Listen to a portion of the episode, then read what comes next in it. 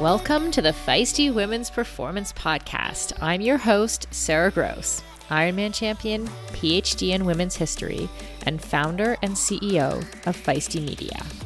I started this show because I wanted to cut through the BS of diet culture and fitness culture and actually learn from high achieving women at the top of their game who have figured out how to feel and perform their best at every stage of life. So, I chat with experts, elite athletes, and leaders who have learned to succeed despite the massive gender data gap in exercise and medical science and product development. Every episode is filled with information, advice, and anecdotes that will help you fulfill your potential as an athlete, mom, leader, or business owner. And listen up. If you don't subscribe to our Women's Performance newsletter, you are definitely missing out. It's totally free. So head over to womensperformance.com and subscribe now. That's womensperformance.com. This podcast is a production of Feisty Media. Hi, everyone. So, today is a very special day because we are going to learn all about the most studied ergogenic aid on the market. So that aid is creatine, and our expert guest is Shannon O'Grady from Gnarly Nutrition. Shannon is the COO and Chief Product Officer at Gnarly. She also has a PhD in nutritional physiology. She loves trail running, climbing, cycling, and also used to be a triathlete. Weren't we all? um, and she has recently become a Masters World Champion in Jiu Jitsu. Shannon is responsible for new product development at Gnarly, and she lets the latest research and science help determine potential brand extensions and directions. As Shannon and I discuss, creatine is having a moment. Most of you have probably noticed that. The research points to many benefits from the typical ones like increased muscle mass or muscle mass maintenance for aging athletes to benefits for the brain and our overall health span. Even though I've already been taking creatine for a year, I learned a ton and may even increase my dose slightly based on my discussion with Shannon. So I hope you all enjoy.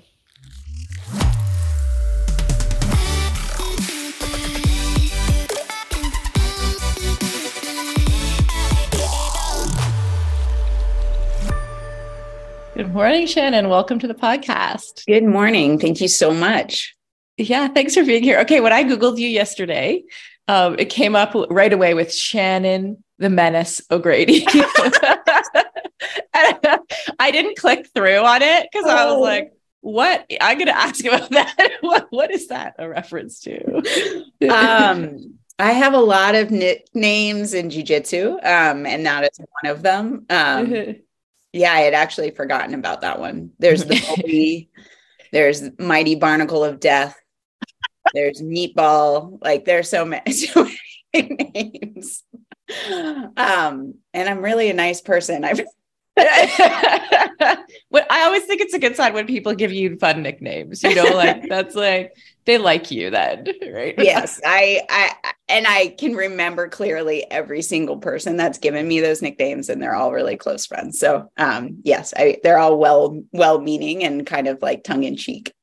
right, but you do that is a reference to the fact that you do jujitsu now, right? Is that like I, I know that you came from endurance sports, so I really wanted to ask about this because, like I said before the show, like I'm a little bit jujitsu curious, and I have a couple friends who are who have taken it up and love it. Yeah. Um, but I can't like as someone who like goes in a straight line without anybody touching me for, for most of my life. It's hard to imagine like taking up jujitsu at this point. I mean, I, I feel like I've always been kind of interested in martial arts. I don't know if like I may be a little older than you, but I remember, you know, the Karate Kid came out and I was fully doing the crane pose like post movie and, you know, was always kind of interested in martial arts ever since I was a child, but never really tried them. And uh, when I was pregnant with my second child, um, a, a, boss at the job I was at at the time had kind of planted the seed. I didn't know what jujitsu was.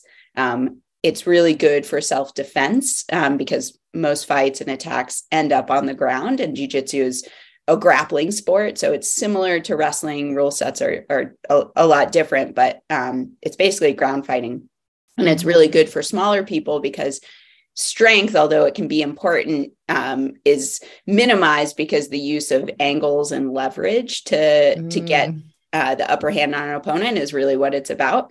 Um, and so he had planted the seed. I was re- I was planning my you know comeback from being pregnant. Like I'm going to do this and this and this, and uh, and I happened to try through gnarly. Um, number of years later, uh, we did a team building exercise at a jujitsu gym, gym down the down the street, and I was I was training for an ultra marathon at the time, and I just remember like as soon as I'm done with this run, like I'm going to give this a try, and it was pretty much like oh, wow taken with it from the first day. Um, mm-hmm. It's it can be very frustrating when you start, but um, it's like chess with your body, and it's just so challenging and fulfilling. Um, yeah, it's been about seven years now, and I'm still still as excited about it as I was. oh wow! So how old were you when you started? 38 um oh wow. Okay. yeah so i often say oh i wish i had started you know earlier in life but you know i think you find things when you're you know when, when you do and and i'm glad that i did and now you know my husband at first was also like oh we have you know we bike and we run and we climb and like do we really have time for another hobby and mm-hmm. when I say we, he meant me, the collective we. Um, but now he's doing it. Both my kids are doing it. So mm-hmm. we've really met a great community uh, through the sport. I think, like most sports, like it has a really solid community, and that's part of what makes it, you know, great and fun. Um, so it's it's a family affair now. Nice. And do you still bike and run and climb and do those things? I do. Yeah, I definitely do. I bike less probably than I um I used to, uh, but I kind of run weekly, um, try to climb weekly. Most of our climbing is my husband's main pa- passion, and so most of the trips our family takes together. We, you know, we go climbing and um, jujitsu is still my my number one, but I love all of those, and um, yeah, it. I, I, feel like they complement each other a little bit. I need time outside um, to balance, you know, everything. That makes sense. And you also have a PhD in nutritional physiology. So, where did that kind of interest come from? Like, were you doing sport at the time? Is that what sort of triggered the interest in that kind of study, or which what's the chicken and egg there? Yeah. So, um, my PhD is in biology, and my thesis was in nutritional physiology. Uh, okay. So, I always kind of just lead with that um, because it really informs what my background is. Um, and my dissertation actually wasn't on sport at all, it wasn't in humans at all. Um, it was looking at adaptations to herbivory or um, carnivory in different animals. Um, so, both behavioral and kind of physiological adaptations. Uh, and during that time, I is when I found endurance sports, triathlon specifically, and you know i think everyone listening, you, you know, we all have had our nutrition mishaps and realize like what a critical, critical, critical thing nutrition is um, if we're going to get into these things. And um, so my, you know, having that interest being in, you know, really in a research um, surrounding in graduate school, like I just geeked out on all the nutrition research um, and then did a postdoc in, in water metabolism in humans and kind of transferred in that direction. Um, but yeah, always interested in nutrition and the overlap of sports really came when when that was my own focus um, in terms of training. Right. What, sorry, what is water metabolism? So looking at so uh, looking at how different um, behaviors or um, uh, diet choices or um, lifestyles affect how our body processes water. Um, and we use something called stable isotopes to track that in humans um, and in animals as well. But the, the project I was looking at specifically was modeling that in humans. Mm, interesting. Okay, so I want to talk about creatine. Um, okay. and so glad that you're up for this because we I we get a lot of questions about creatine like through all of our communities at Feisty, you know, and it's um, like we talked about, it's sort of like a supplement that's having a moment, you know, and I want to know like who really what's so unpack basically like what's so great about it and if there's any red flags we should look for. So first of all what is creatine? Yeah i love the creatine is having a moment because creatine has been waiting for its moment for decades. Right. And i say that because in those decades, there has been so much research done on creatine. And I think it got pigeonholed early on as this, uh, you know, weightlifter bodybuilding supplement. Um, and sadly, the benefit that all of us um, could potentially see was kind of pushed to the side because people really um, saw it as something you would take to to take on the physique of like a, a bodybuilder when really mm-hmm. like that's part of it um, but there are so many other benefits in terms of, of recovery and in terms of injury prevention and even in terms of brain health. And we can get into the specifics of those. But creatine is a beta amino acid. So what that means is it's an amino acid, but we we don't see it in proteins. Um, so it's synthesized from three amino acids, methionine, glycine, and arginine. And we do synthesize creatine in our bodies. So we make it from those amino acids, but we can also get it from our diet, from meats. Um, so when you're supplementing with creatine, it's not, you're not supplementing with something that you don't already either make or get from the food you eat. Um, of course, since we get it from meat, um, vegans and vegetarians have much lower levels because they're only relying on that synthesis of the creatine for the levels in their their muscles and brain. Right. So would vegans and vegetarians generally get a stronger response when they start supplementing? Exactly. Yeah. So um, the when you start supplementing, the increase in your creatine levels um, ranges from about 20 to 40 percent.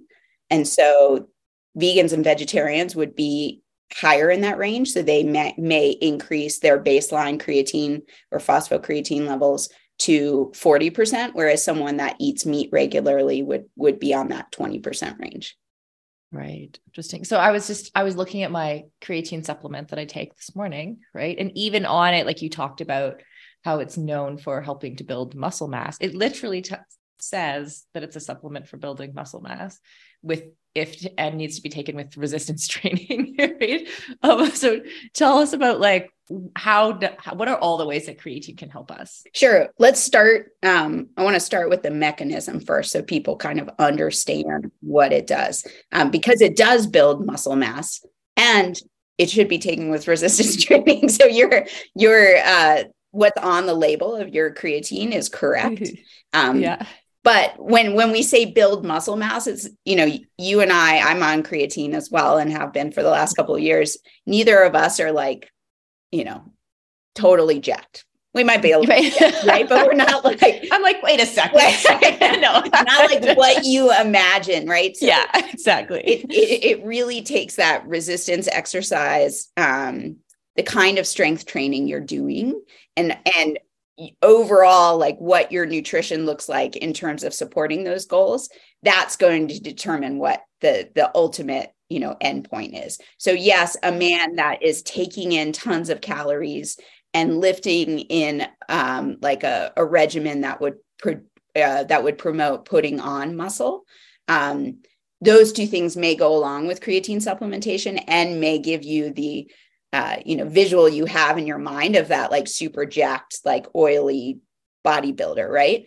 But oily they have to be oily. I know right? I always they're always glistening. of course. Um, yeah. but you know you can also be a 40 year old athlete and take creatine with a completely different uh, mm. you know lifting strategy completely different caloric intake and still see increased muscle. It's just it doesn't necessarily mean that um, you're going to put on tons of muscle mass. It's actually pretty hard to put on muscle mass especially as we get older.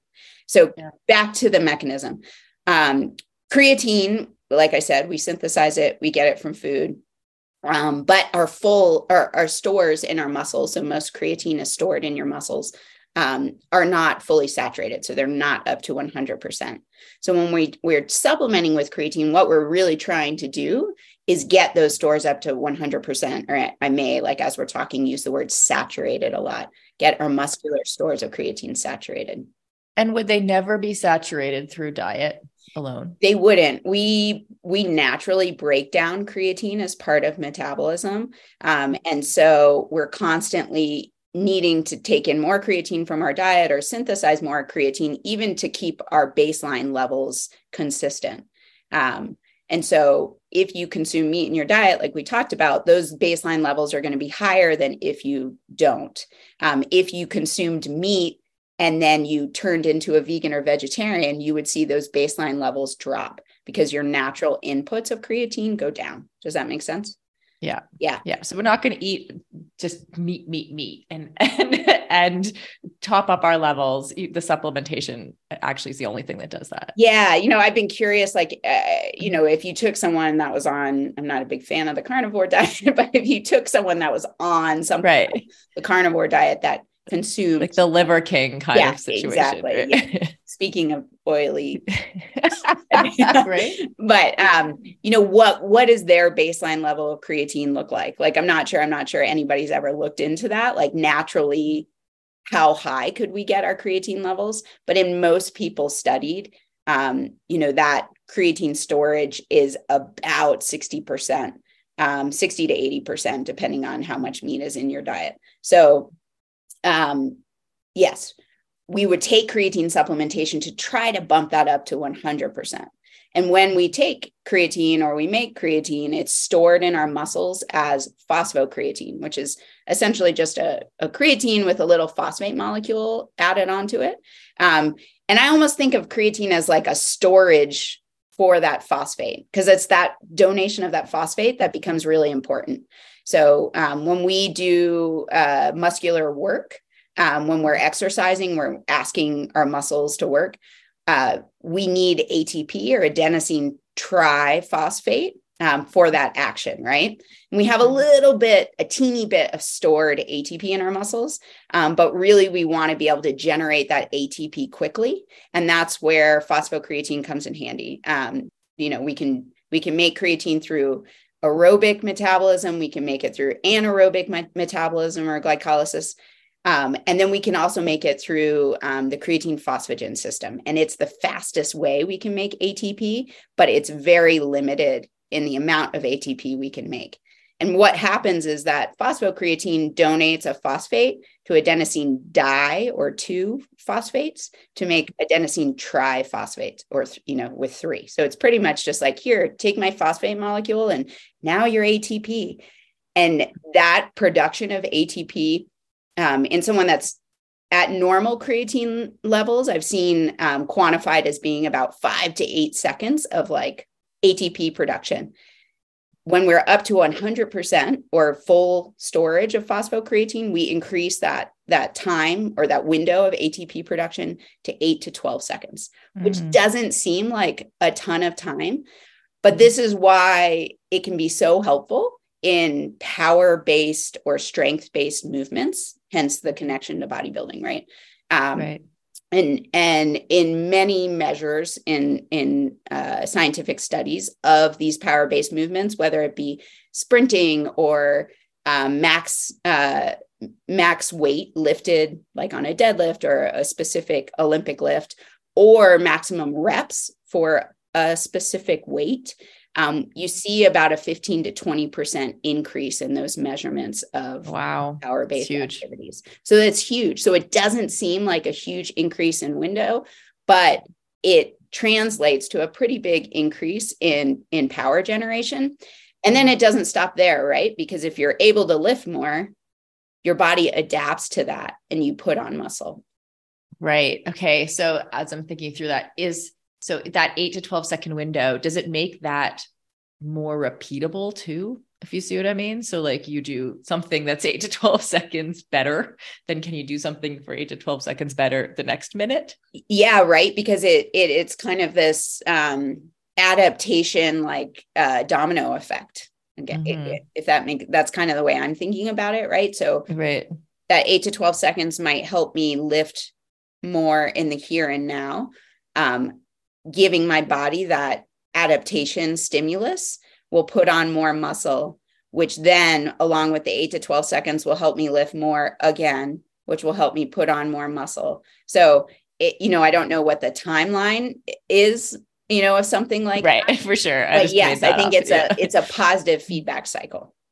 Right. And then if I think about, you know, think about endurance sports and um again, excuse my layperson's language, but like, but like if you when you get stronger at the top end, right? Like if you can push more power on the bike or sprint faster, right? It tends to like pull up everything below it as well in terms of like how like how long you, the watts you can hold for an hour will go up relative to the watts you can hold for eight to 12 seconds. Is that accurate and does creatine help with that? Yeah i don't think there have been very many measurements of specifics like that. And it's funny because um, when i talk to people they're like well why would it help endurance sports? I'm like well why do you have a power meter on your bike?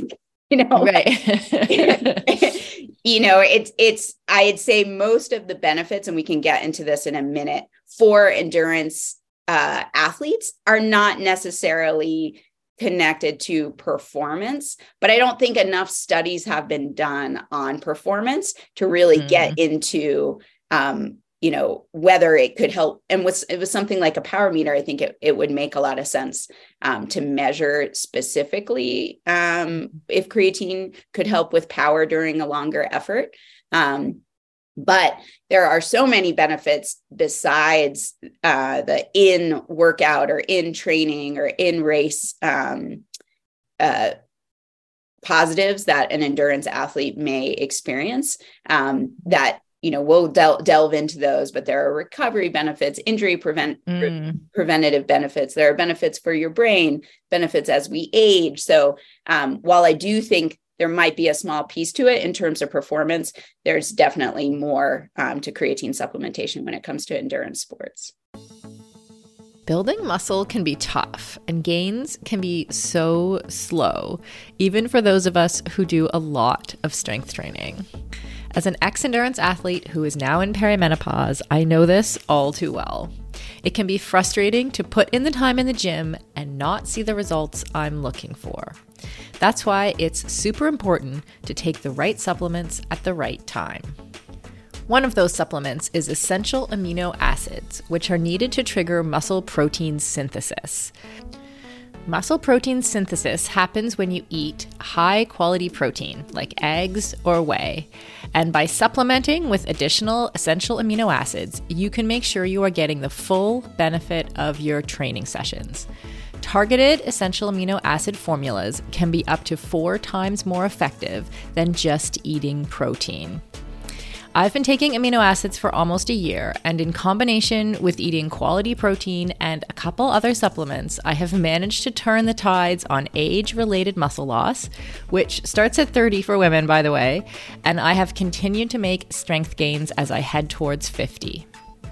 AminoCo has been a long-time sponsor of Feisty Media and has supported all of our brands and podcasts over the years. I recommend starting with AminoCo Perform, and you can grab some at aminoco.com forward slash performance. If you enter the code performance, you will save 30% and receive a free gift if it is your first purchase. Give it a try and let me know how it goes. That's aminoco.com forward slash performance and use the code performance to save 30%.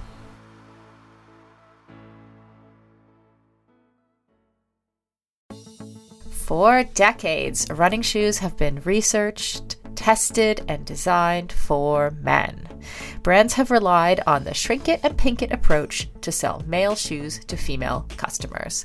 That's why we are so excited to be working with Hedas. Hedas designs athletic footwear for women that elevates performance, safety, and style.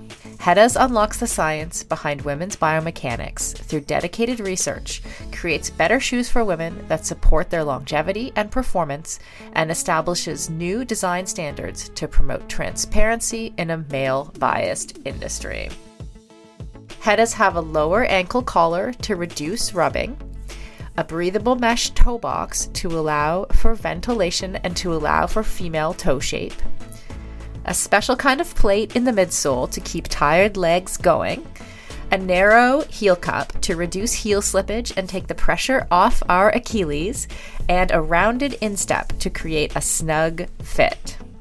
Hedas has three shoe models designed for different sessions the Alma Cruise for long runs, the Alma Tempo for training days, and the Alma Speed for pushing the pace.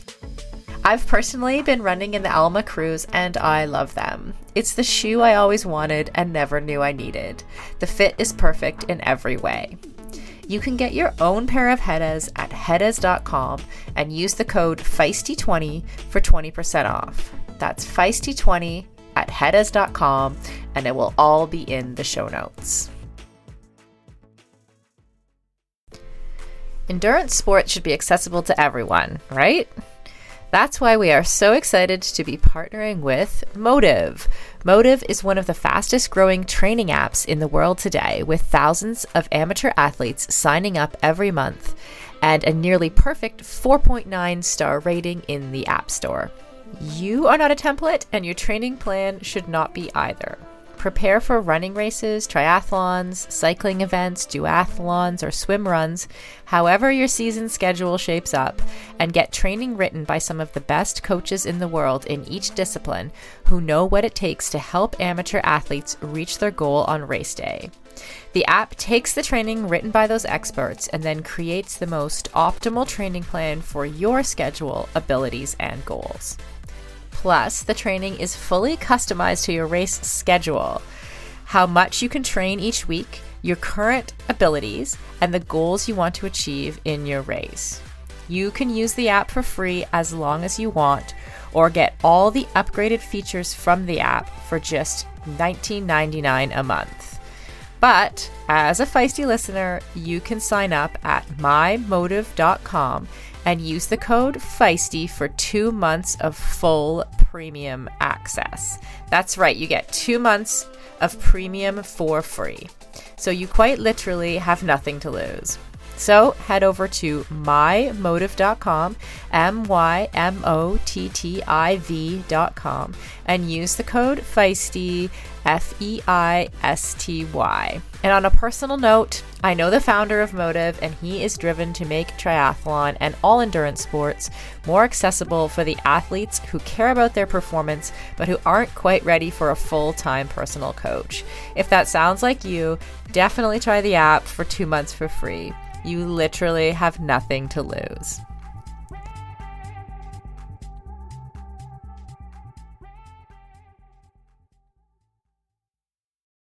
Let's talk about those additional um, benefits while we're here. You know, like like we I've heard that creatine is good for like helping cognitive function. Like you said, like I think you said something about concussion there. Um, or like what are the additional benefits that are not performance related yeah so so to start um, since you mentioned it, to start with uh, benefits that might be associated with brain health. There's definitely research showing that um, creatine can be helpful in cases of traumatic brain injury. Um, so, in a lot of um, cases like concussions or uh, or issues where um, we're dealing with some kind of trauma to the brain, there are alterations in how ATP is used and and transported in the brain.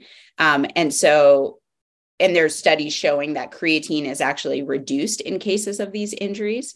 And so, creatine supplementation has been shown to improve uh, cognition and communication um, in issues of traumatic brain injury. So, being on it, you know, obviously, if you're in if you're an endurance athlete, hopefully, you know, you're you're a traumatic brain injury is very rare. You know, that would occur maybe more in something if we were crashing or falling or something like that. If you're in a combat sport, it might be more expected.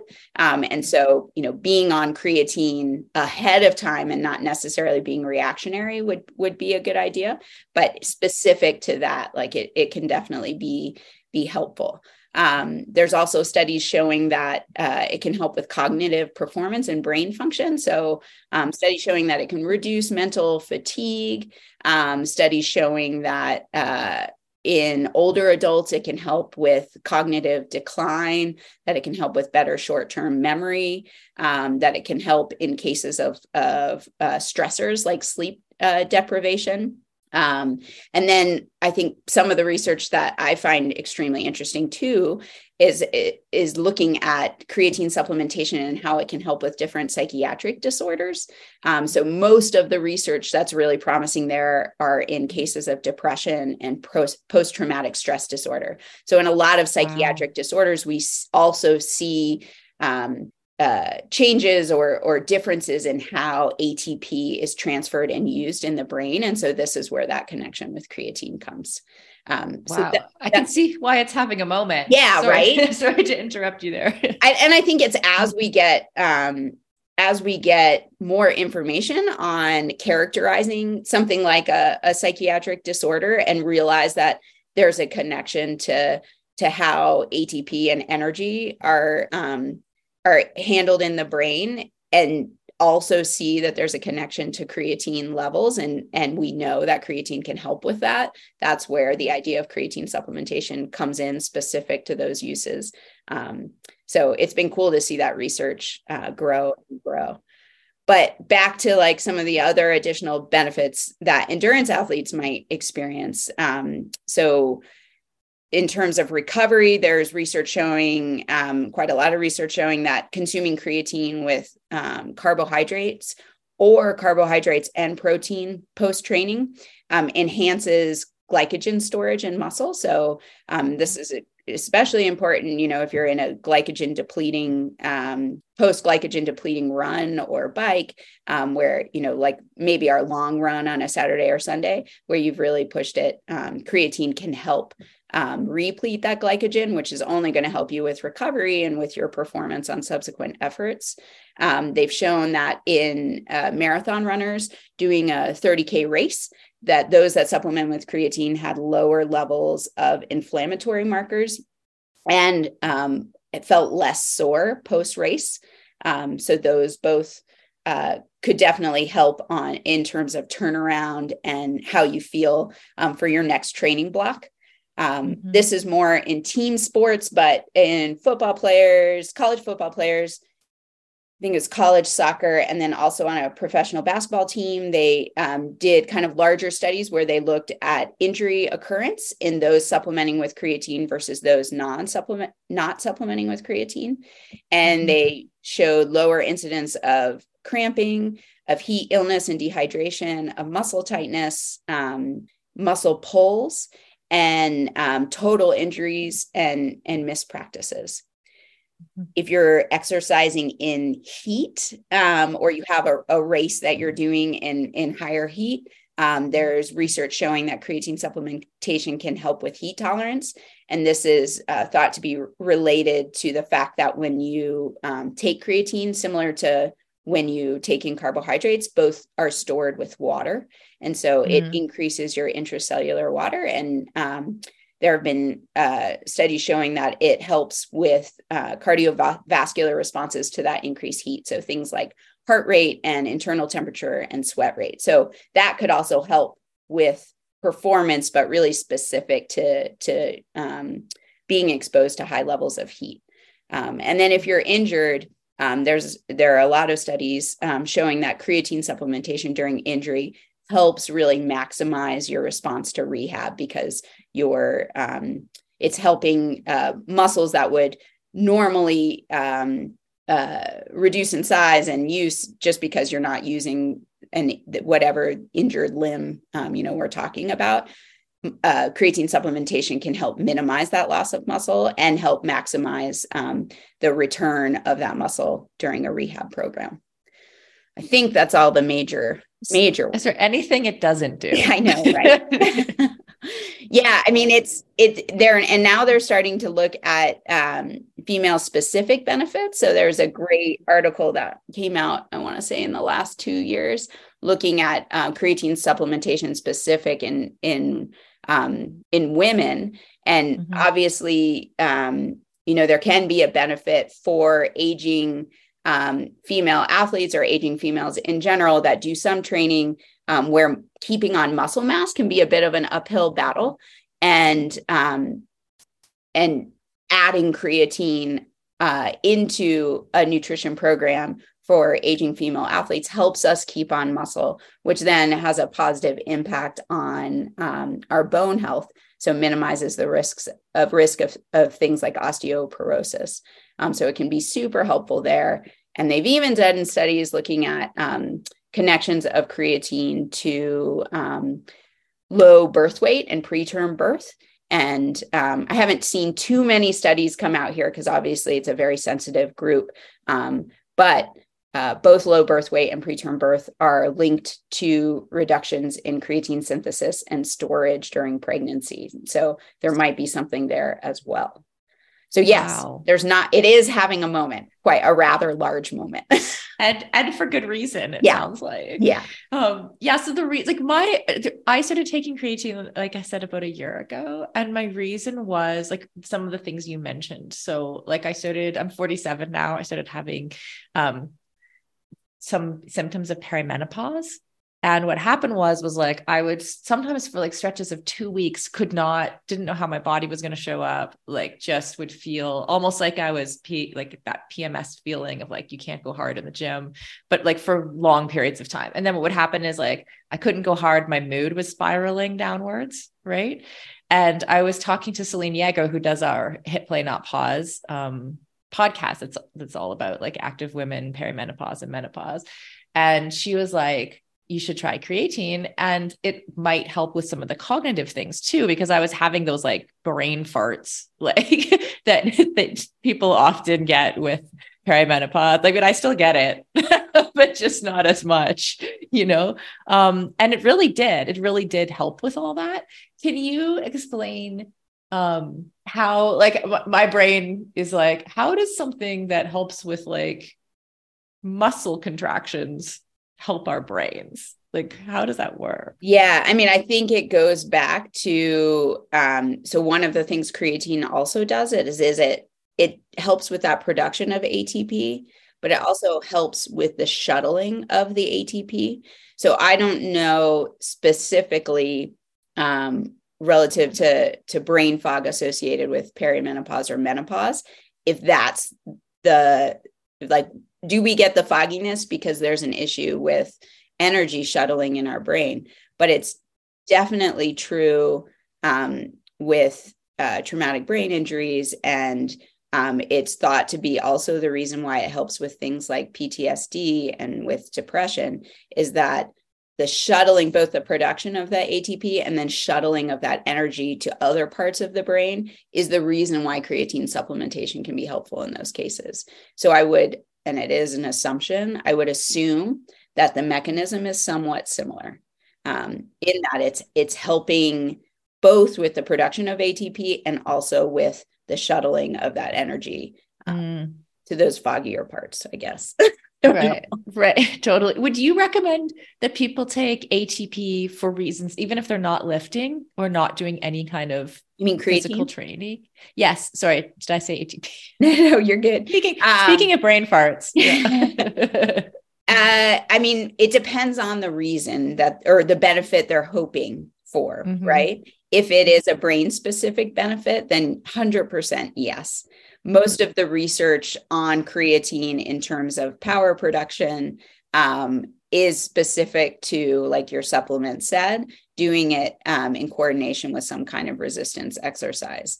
Um, but if we're we're hoping to improve glycogen storage or um, potentially benefit because we're doing a race in Death Valley and we want that heat tolerance. Um, all of those, um, you know, you you would benefit from without that resistance exercise piece but mm. all endurance athletes should be doing resistance exercise um, true so i mean that that is such an important thing for injury prevention um, and and even just proper form in the sport of choice that i i hope most of the the folks that are listening have that as part of their training mm-hmm, mm-hmm. and are there um natural like what what food sources do we get it from or are there certain are there certain animals we should eat that, that have more creatine or that's a great work? question um, i do not know if there's certain animals that we eat but, um, yeah i think i mean we store it in our muscles animals store it in their muscles so um, any you know any meat is going to have creatine uh, stored in it Mm-hmm. Okay. And there, are there plant sources? No. Okay. But creatine in and of itself, um, so most of the creatines that you buy are, uh, when I say creatines that you buy, I mean creatine products that you buy are um, vegan just because it's it, it's we're using synthesis um, to create or chemical synthesis to create that creatine monohydrate. So it's not like mm-hmm. we're getting animals and isolating the muscle and deriving the creatine from that muscle. So I think right. that's an important point for vegans or vegetarians that might be considering it. Um, all of the creatine sources that I know are vegan. Um, so that's not something to worry about. Right. And are there any groups that you like demographics that you think everybody should be on creatine, like aging people or women or everybody? You know, I've read studies where doctors have thought that everyone needs to be on creatine, literally. Right. um, but I think in particular, um, aging athletes and then three exclamation points, aging women being a subset of that, just because of the risk of osteoporosis. Um, but you know, our health span is really determined by how much we're able to move as we age, right? Um, when we start running into problems is when we stop moving. That's when our bones get weaker. That's when uh, muscles don't contribute to stability and you see things like falls and you know falls and weak bones equal broken bones which can can be a downward spiral so anything that we can take to really help us maintain that muscle mass and that includes increased protein and creatine, um, I think is re- a really important thing to consider as we age, along with just keep moving. Right. Do you think that all um, women should lift as we age? I do. Yeah. Yeah. it's definitely part of um, you know, when I was was training a lot for endurance sports, I think I I lifted less and and I think lifting is having a moment as well. Mm, it is. It definitely is. And I'm happy to see that. Um and I often wonder like if I had integrated a regular lifting program earlier, like you know, how outcomes may have changed, you know, benefits that I may have seen, but um yeah, I've been lifting pretty consistently I'd say for the last 10 years and um it's amazing just in terms of injury prevention and just how I feel overall. I I, th- I, think it's been a great thing. Yeah, that's good to hear. I was on an International Women's Day. I was on a panel um, that was like, and I had been asked to be on the panel for reasons of like because I'd built a business, right? like nothing to do with. And I told a few stories about sport or whatever. But then the last question was, uh, something like, what do you suggest for like, what are your final for all women or something? And like, I just went totally off script. It was like, I think you should lift. like, in the room was just like, what? like, not expecting. So I'm kind of glad to hear that that's you confirming that it was good advice. Yeah, it's such good advice. Um, I mean, I think often similar to creatine, like we get women and especially older women can be intimidating to go into a gym um, mm-hmm. or what moves do i do or do i need a leg day or do i need an upper body day right? It can be a hard thing to navigate. Um, and so finding a community that um, you fit with that has the same goals i think can be a good way. And there are a lot of gyms out there um, i think that that cater to um, aging athletes. Um, my gym specifically is this wonderful mix of all ages. And we have this 75 year old woman named Pat who like regularly does kettlebell swings with like a 32 kilo, you know, kettlebell. And wow. literally, I'm just like, Pat, Pat is my inspiration. Like, I want to be like Pat when I, you know, as I age. She's such a badass. Totally. I have a couple, there's a couple women at my gym like that too, that I think that it just makes me think like, if you keep doing something, you won't lose it, right? Like just like keep the cat- kettlebell heavy, just keep doing it, and then when you're when I'm older, hopefully I'll still be able to do it. A hundred percent, and and um, you know, I, I I would put creatine in that category too. Just like right. keep doing it, like those things work together, um, and it's only going to benefit as as we age. So, what about dosage um, or powder versus pills? Like, what do you recommend? Yeah. So, um, many people that have heard of creatine have probably heard it related to loading, loading phases. Yeah. Um, mm-hmm. And so, where that comes from is more about how quickly you want to see a benefit to your creatine supplementation. So, it takes time. Like it, when you take creatine, and this is, I think a lot of people get confused about this because I get a lot of questions about, well, when should I take it before or after? So, creatine supplementation doesn't necessarily have an acute impact on the exercise we're about to do, right? It's more of building up those storage, um, the creatine storage in our muscles, or maintaining the storage if we've already gotten to that 100%. Um, and so, when you load creatine, you're just trying to get your stores to 100% more quickly than if you started on what's called a maintenance dose. A maintenance dose is typically five grams of creatine per day. It, it's can be body weight associated, but for most people, it ends to ends up being between three to five grams of creatine per day. And at that dosage, typically it takes about three to four weeks to get to that 100% or that saturation of phosphocreatine storages storage. Um, a loading phase is also a weight specific dosage. It's, I think, 0.3 grams of creatine per kilo of body weight.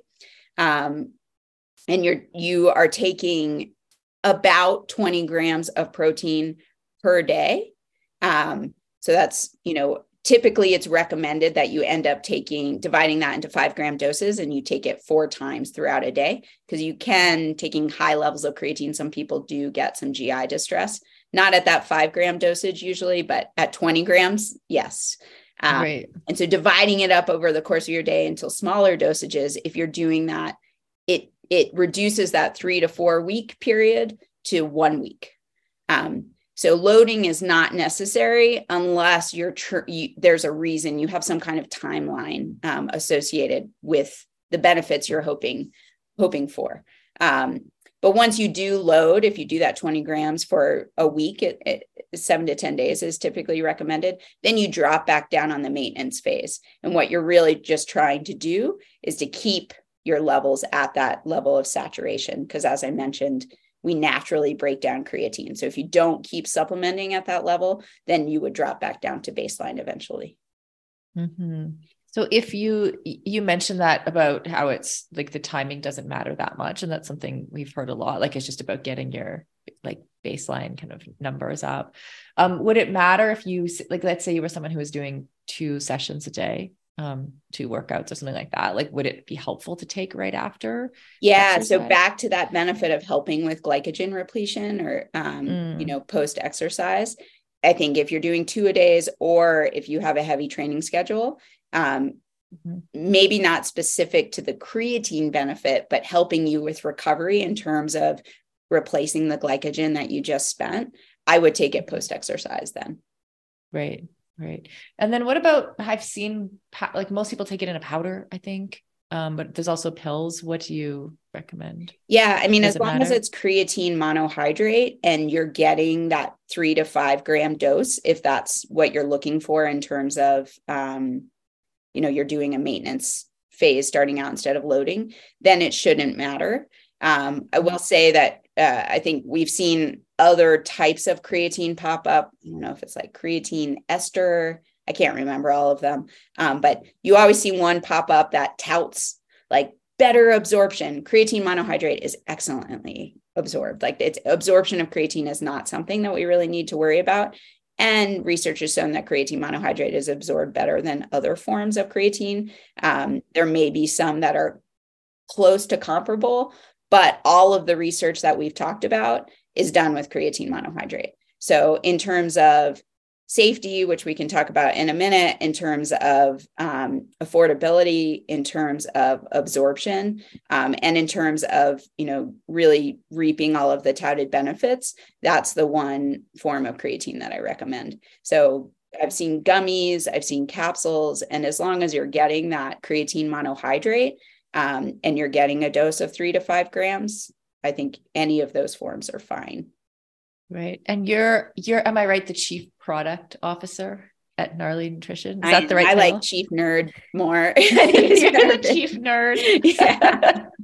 but but you'll know like what sort of goes into creating the best supplement, right? And so like what should we look out for? Because it sort of sounds like you're saying like any like any form of creatine can work. So are there things that we should watch out for? Are there some supplements better than others for some reason? Yeah. So I mean, I think once again, the form creatine monohydrate, look for a product that has that. Um, look for a product that's third party tested. So that could be NSF, which is Gnarly Nutrition, the company I work for. All of our products are NSF certified. And there are different levels of that, right? There's a contents certification where that they're testing for all of the label claims, which basically means when you pick up a supplement and it tells you it has five grams of creatine, you know, NSF actually tests to make sure in a serving you you are getting five grams of creatine with some right some room for variation on either side, but essentially you're getting five grams. It also,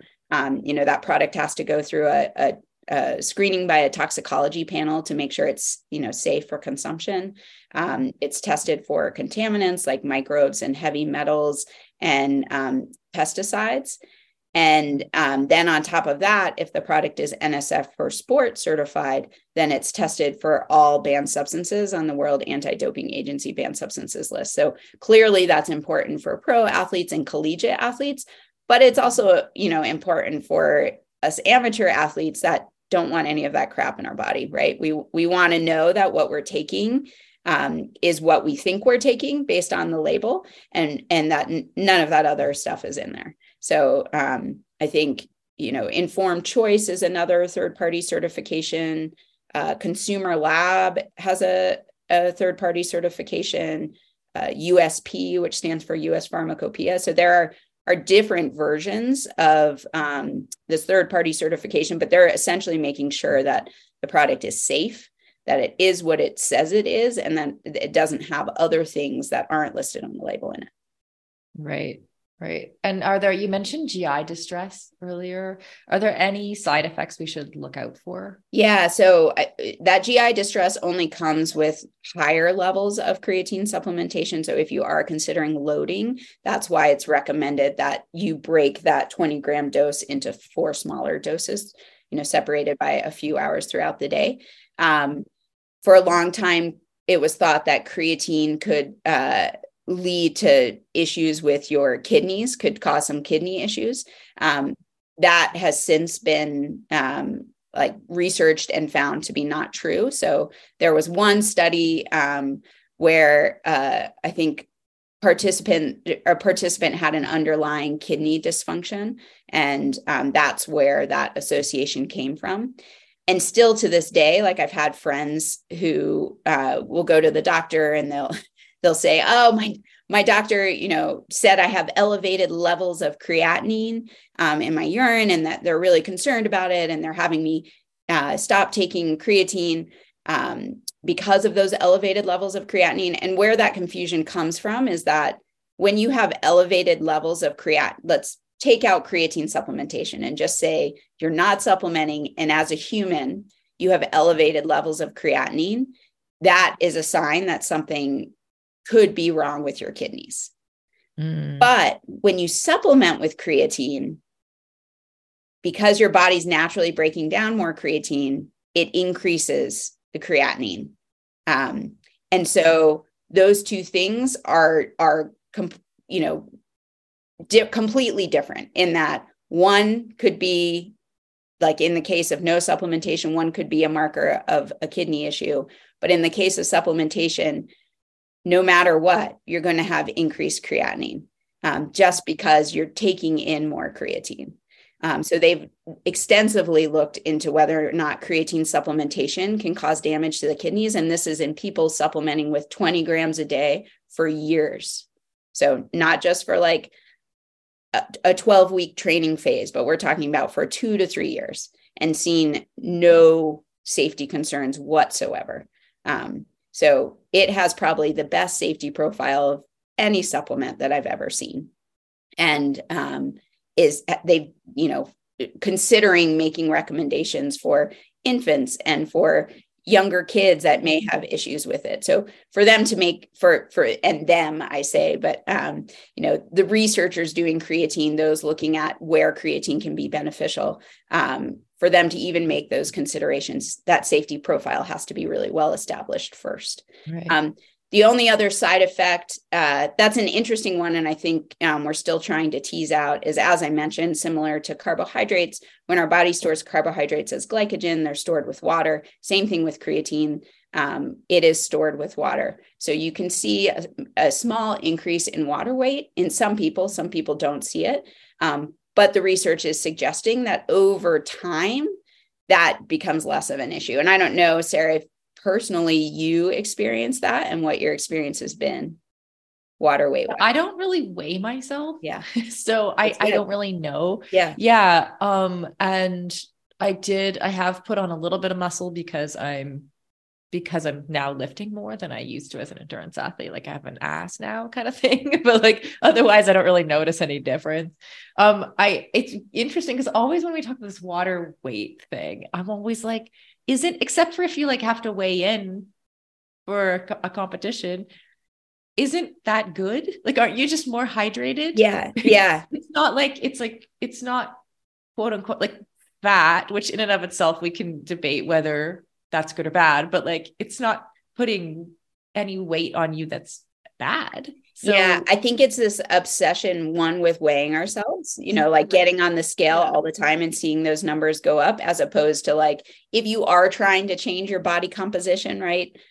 That scale might go up because you put on muscle, and that's a good thing. Um, and so disassociating like an increase on that scale, if you do weigh yourself regularly, with that being, you know, bad or negative, you know, is a hard thing, I think, for a lot of people um, women specifically to get over. But um, I do hear that concern a lot. And so I always like to talk about it. Um, but, it, you know, there's this great uh, paper that came out also in the last two years, I want to say that is all about um, looking at the myths associated with creatine supplementation. And they got a huge group of scientists that all study creatine and they assigned a myth you know um, that really made sense for that scientist's uh, scope of work um, mm-hmm. and had them address it and oh interesting mm-hmm. specific mm-hmm. to the i can share it with you if you want specific to the to the water weight um, you know what they really emphasized was that in long-term studies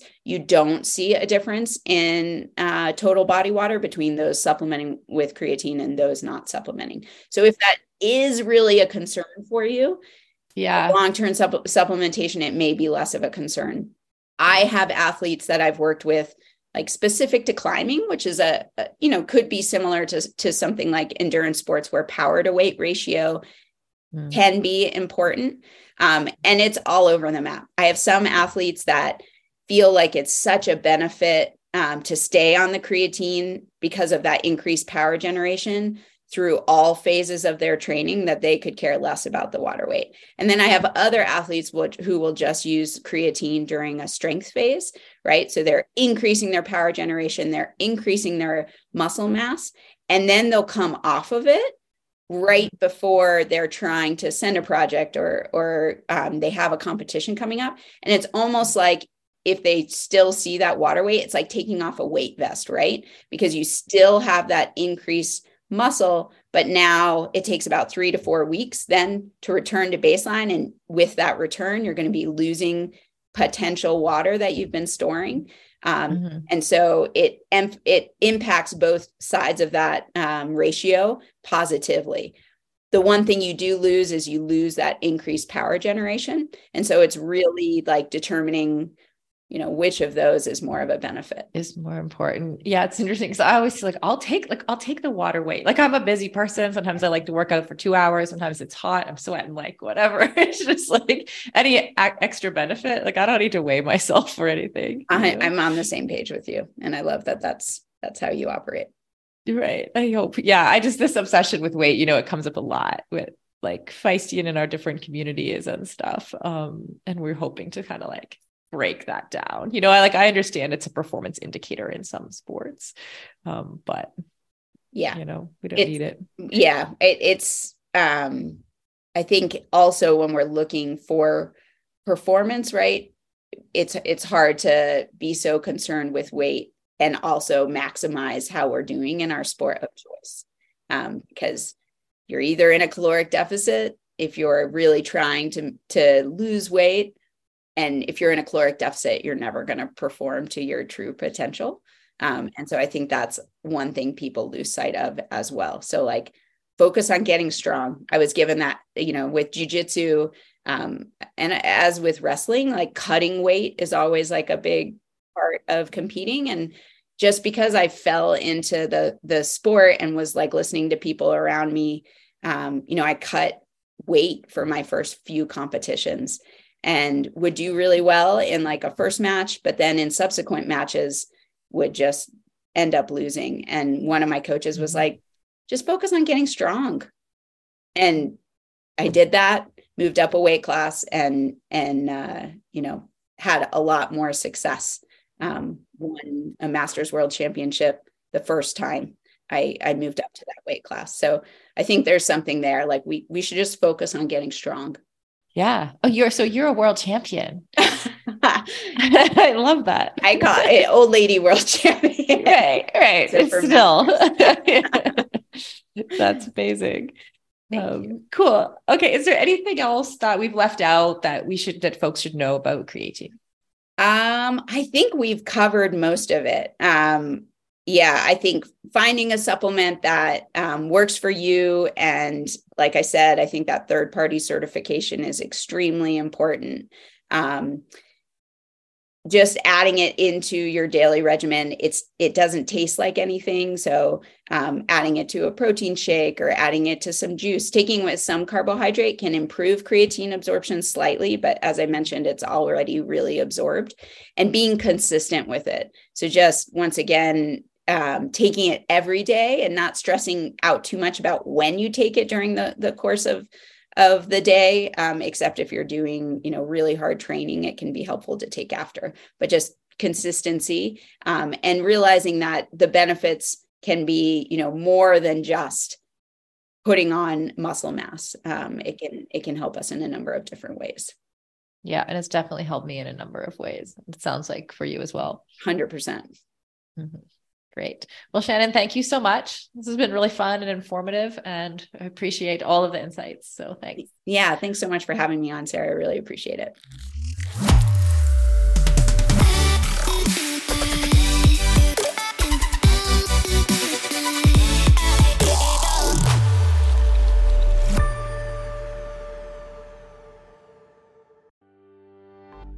As we head into summer, rest and recovery are critical for improving sports performance, reducing stress, and living a long and healthy life. We should all invest in better sleep. So, think about the thing you lay your head on for eight hours a night. If it's not exactly right for you, it can lead to needless tossing and turning, or worse, have you waking up with an unrelenting kink in your neck. My new Lagoon pillow has helped me improve my sleep immensely by pairing me with the performance pillow that has everything I need. So, I personally was matched with the Otter pillow. Shout out to Team Otter, which I love because it has a gentle cooling effect and I was able to choose how much stuffing I wanted in it, which is super important to me because I'm doing a decent amount of CrossFit these days and my shoulders are kind of creaky. So having a pillow that is stuffed just to the right height keeps my neck and head in exactly the right position and comfortable for the entire night. And as of fall 2023, Lagoon launched their 100% mulberry silk pillowcases. It's cool to the touch, buttery soft, and great for your skin and hair. You've got to go check out this pillowcase if you want to feel great and look great every morning. Waking up for morning workouts has never felt better. I'm refreshed and pain free thanks to my Lagoon pillow. To check it out for yourself, go to lagoonsleep.com forward slash performance and take the two minute sleep quiz to find your perfect pillow match and then use the code PERFORMANCE for 15% off your first purchase. That's code PERFORMANCE at lagoonsleep.com forward slash performance, whole 15% off, and the link is in the show notes. You can just click through there.